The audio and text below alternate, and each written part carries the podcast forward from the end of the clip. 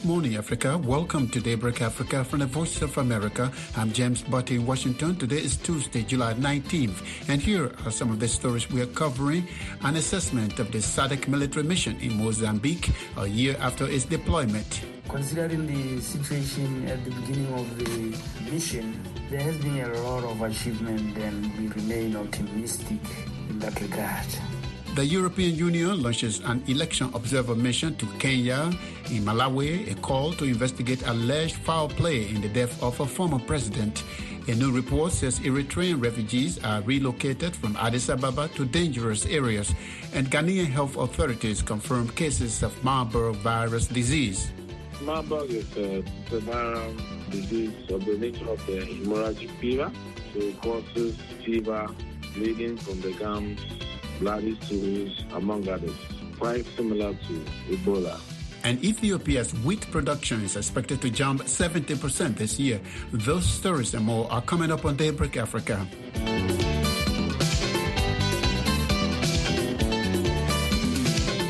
The deputy force commander of the Southern African Development Community SADC military mission in Mozambique said there is still much to do to bring about peace and stability in the country. However, Brigadier Simon Moswana Bawabasili of Botswana says given the nature of the threat before the deployment, the mission has made good progress. SADC deployed troops to Mozambique last year to support the country's army in its fight against jihadists in the resource-rich northern Cabo Delgado province. Rwanda had earlier sent its own troops prior to the SADC deployment.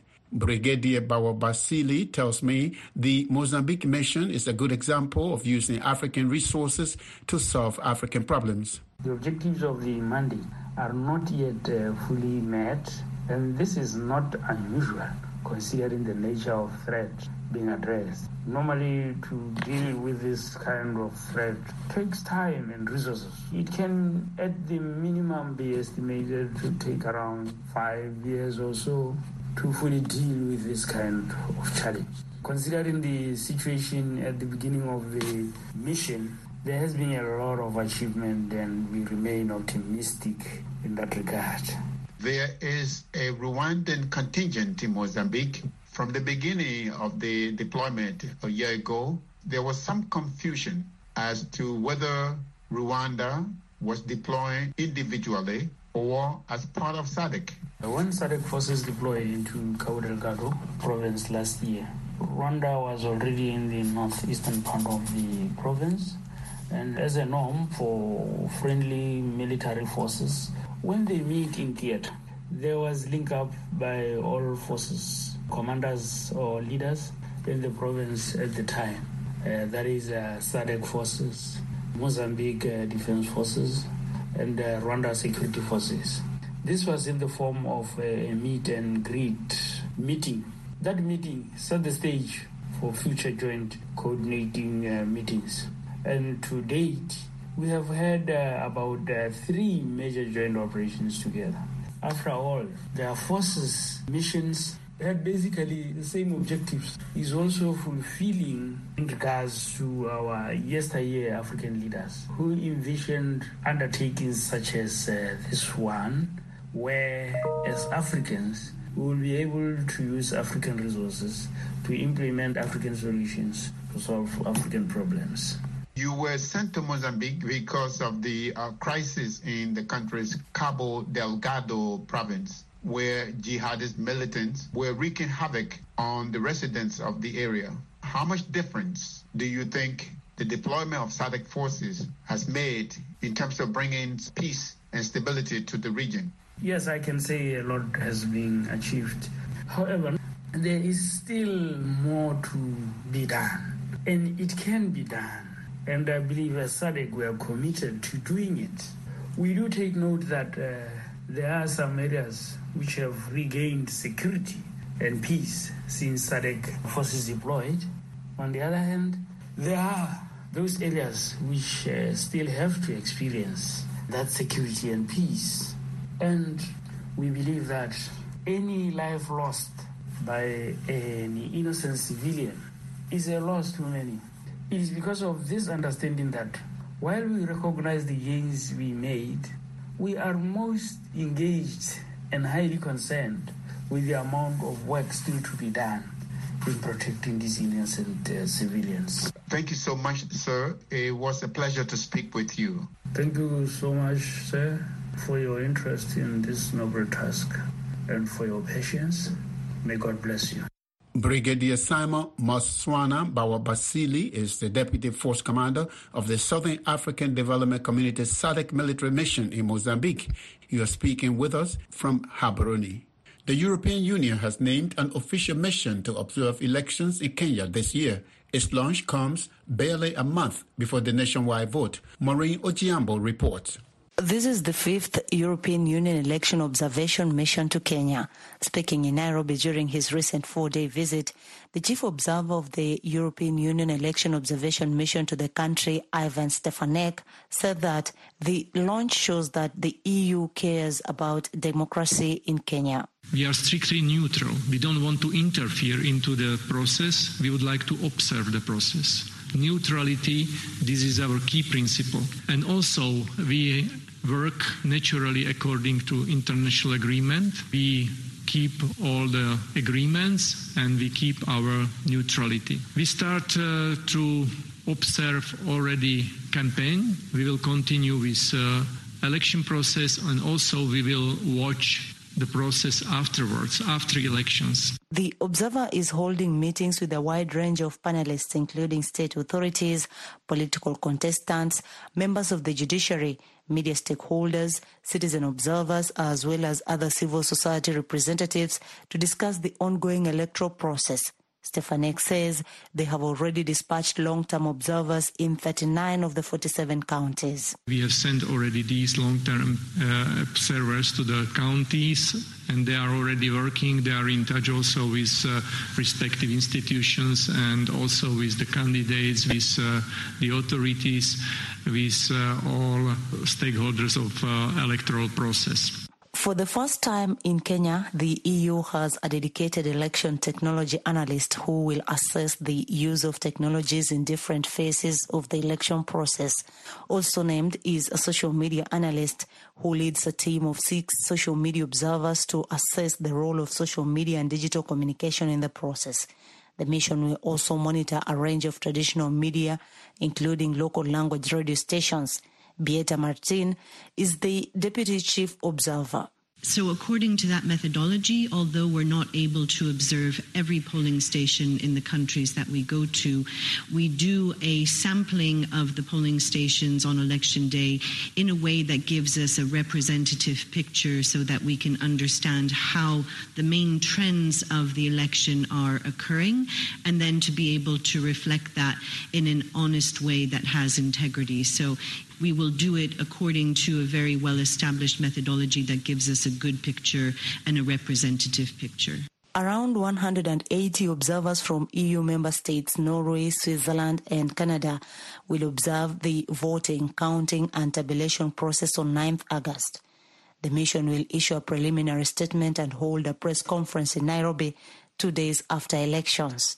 Reporting for VOA's Daybreak Africa, I am Maureen Ojiambo in Nairobi, Kenya. In Malawi, a leading member of the main opposition Democratic Progressive Party, the DPP, says there are deep divisions within the group following an allegation that deceased President Bingu wa Mutharika died from poisoning. Ken Msonda is also the executive director of a local think tank called Independent Political and Good Governance Analysis. He tells VOA's Peter Clottey the group is calling on the police to further investigate those alleged to be responsible for the death of the former president. Well, Peter, it's very, very unfortunate that these allegations are coming in uh, from the former head of state, who is the brother to the late president. Mind you, death of a head of state or an allegation that a head of state was poisoned and then killed is a very serious allegation. And then uh, what raises eyebrows to all of us as Malawians, not only me, but the rest of Malawians who love this country, who love our former president,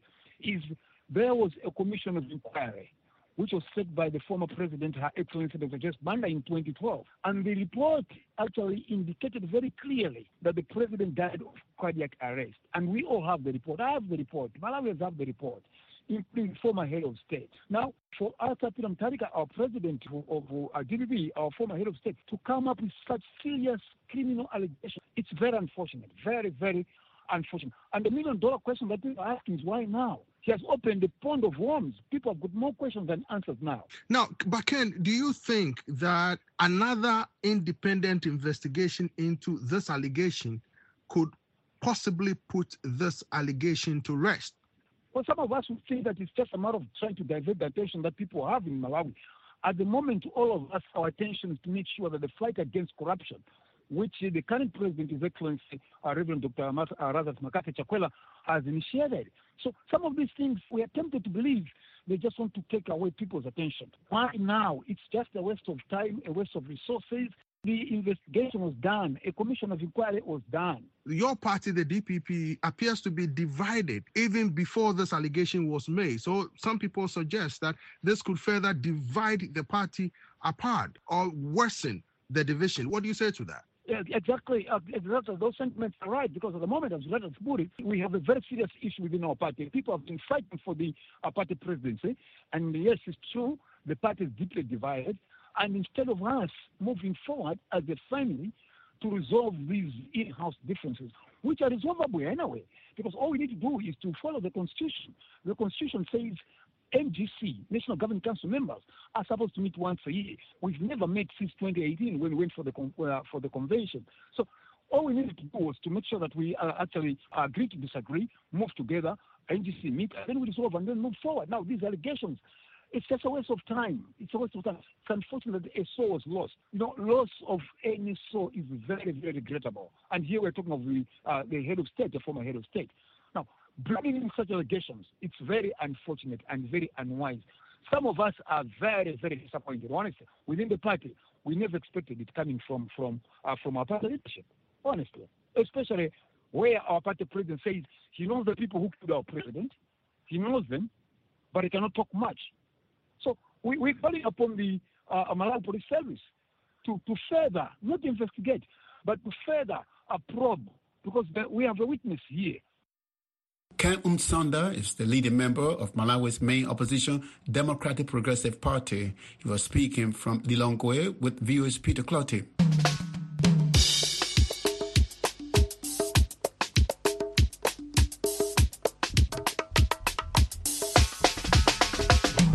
You are listening to Daybreak Africa on the Voice of America. I'm James Butty in Washington. Today is Tuesday, July 19th. The Aid Group Refugees International has expressed concern about the reported relocation of more than 100 Eritrean refugees from areas near Addis Ababa to camps on the unstable border between Ethiopia's Amhara and Tigray regions. Mohamed Yusuf reports from VOA's Africa News Center in Nairobi, Kenya. Ethiopian authorities are accused of targeting Eritrean refugees by arresting them in the capital and sending them back to the country's restive north. Abdullahi Halakhe is a Refugees International Senior Advocate for East and Southern Africa the last few days, Eritrean refugees who have been living in Ethiopia for some time now. And so the government rounded up these refugees who are in Addis Ababa in several buses and took them back to the Amhara region. And as you well know, that the Amhara region and the Tigray region, uh, they border each other and there is tension Amhara and Tigrayan forces have been fighting over land and other long-standing disputes about 20,000 Eritrean refugees lived in two refugee camps in the Tigray region before the war between Ethiopia's government and Tigrayan rebels broke out in November 2020.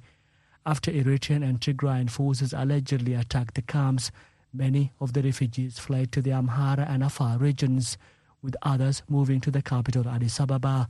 In late 2020, Ethiopian authorities carried out a similar operation targeting Eritrean refugees in the capital, sending them to Adi Harush and Mai Aini in the Tigray region at the height of the war. Halakhe says in many ways, Eritrean refugees are the most vulnerable group in Ethiopia. They are caught between Eritrean government tracking them because uh, it paints a bad image about their country, and you know the warring parties inside Ethiopia also targeting them. As such, they are in probably the most difficult position. So death, sexual violence, and so many other egregious human rights uh, and humanitarian violations have been visited upon them. Last year, Human Rights Watch said Eritrean forces and Tigray militias committed killings, rape, and other abuses against Eritrean refugees. Ethiopia hosts at least 140,000 Eritreans who fled hardship and persecution in their home country. Refugees International, an organization which promotes human rights and the protection of refugees, is calling on Ethiopian authorities to respect its laws and protect Eritrean refugees from those who wish to harm them. Mohammed Yusuf for VOA News, Nairobi. Despite an ongoing civil war and a record drought, Ethiopia's wheat production is expected to jump 70% this year as it seeks to reduce reliance on food imports. While the boost in wheat provides a glimmer of hope, millions of displaced Ethiopians will need food aid, which has been disrupted by Russia's invasion of Ukraine. Henry Wilkins reports from Semira, Ethiopia. On the outskirts of Samara, a town in Ethiopia's Afar region, tractors prepare the soil to plant wheat. Irrigated fields are a rare but increasingly common sight in the region. The Ethiopian government's drive to plant more wheat means production of the grain will increase from 1.42 million tonnes last year to 2.4 million tonnes this year, according to government figures. Ghetto Kassa works on the field in Samara.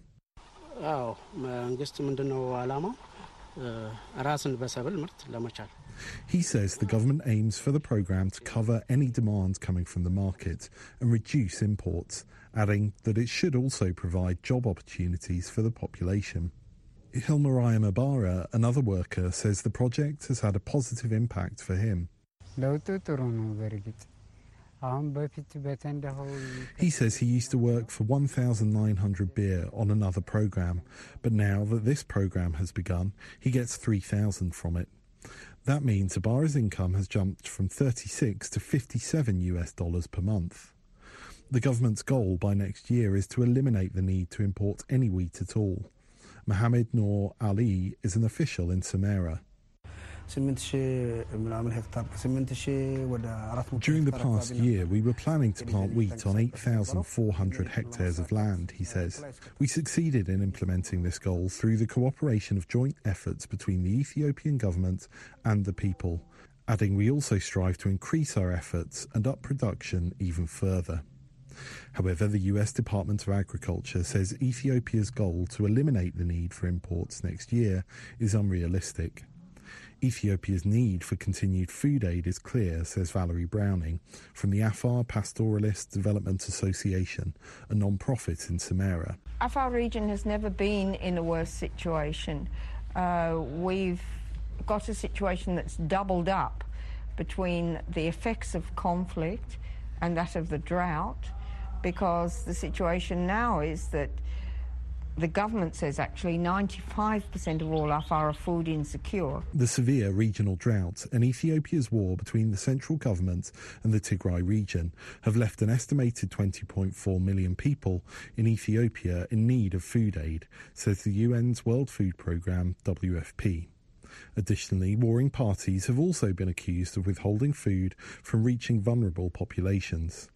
The crisis in Ukraine has exacerbated existing conditions, reducing wheat imports and driven up the price of food by 67%, says the WFP. At the same time, says the UN's Food and Agriculture Organization, FAO, Russia has imposed restrictions on fertilizer exports.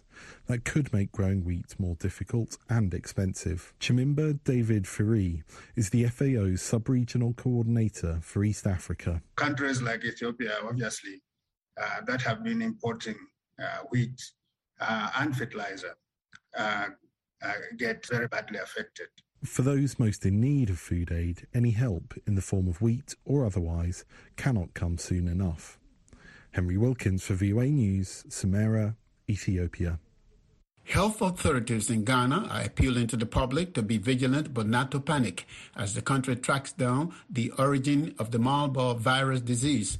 According to the World Health Organization, Marburg is like Ebola and transmitted to humans by fruit bats and spread in humans through direct contact with the body fluids of infected people. Dr. Patrick Kuma Aboagye is the Director General of the Ghana Health Services. He tells me that blood samples from two people in the southern Ashanti region have been tested and confirmed, and that those identified as possible contact cases have been quarantined.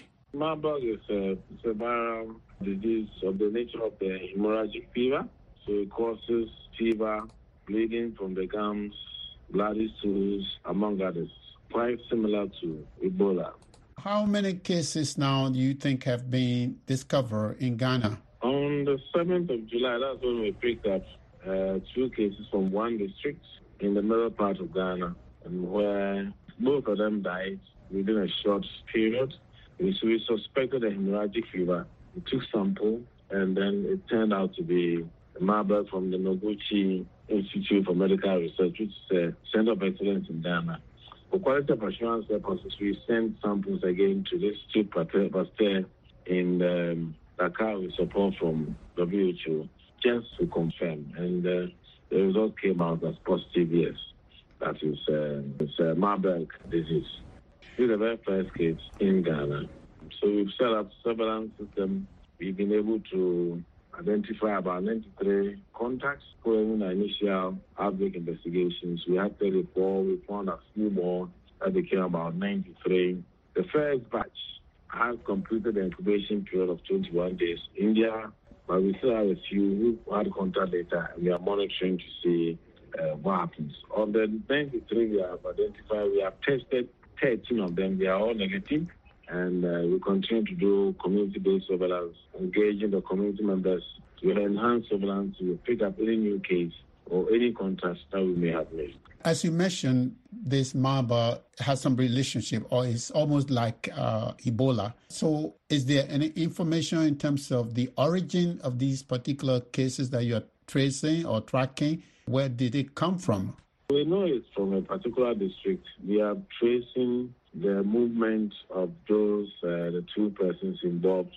So far, we've not been able to identify any particular spot where uh, it came from, but outbreak investigations continue to see where the possible index case where they must have come in contact uh, with them.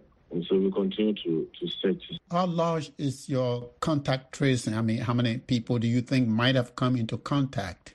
We've been able to identify about three people who are health workers, family members who are with them, some people in, in the mortuary who may have handled the bodies.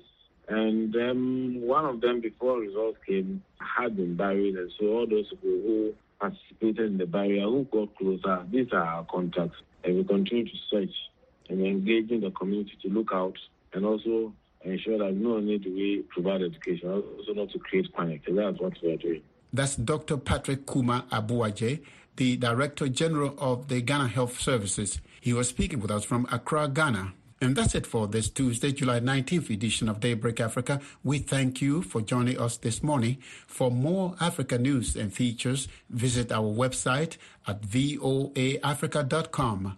Connect with us on all social media platforms. We are on Facebook, Twitter, and Instagram. We are also on YouTube where you can watch our TV shows Africa 54, Straight Talk Africa, and Red Carpet. On behalf of the Daybreak Africa crew, I'm James Butty in Washington, wishing you will have a great Tuesday. Hey, sports fans, brighten your day by tuning into the sunny side of sports Monday through Friday at 1630 and 1830 UTC. Join us on Facebook at facebook.com forward slash VOA Sunny and on Twitter at VOA Sunny Sports. Or check out the blog at blogs.voanews.com forward slash sunny. It's the sunny side of sports right here on the Voice of America.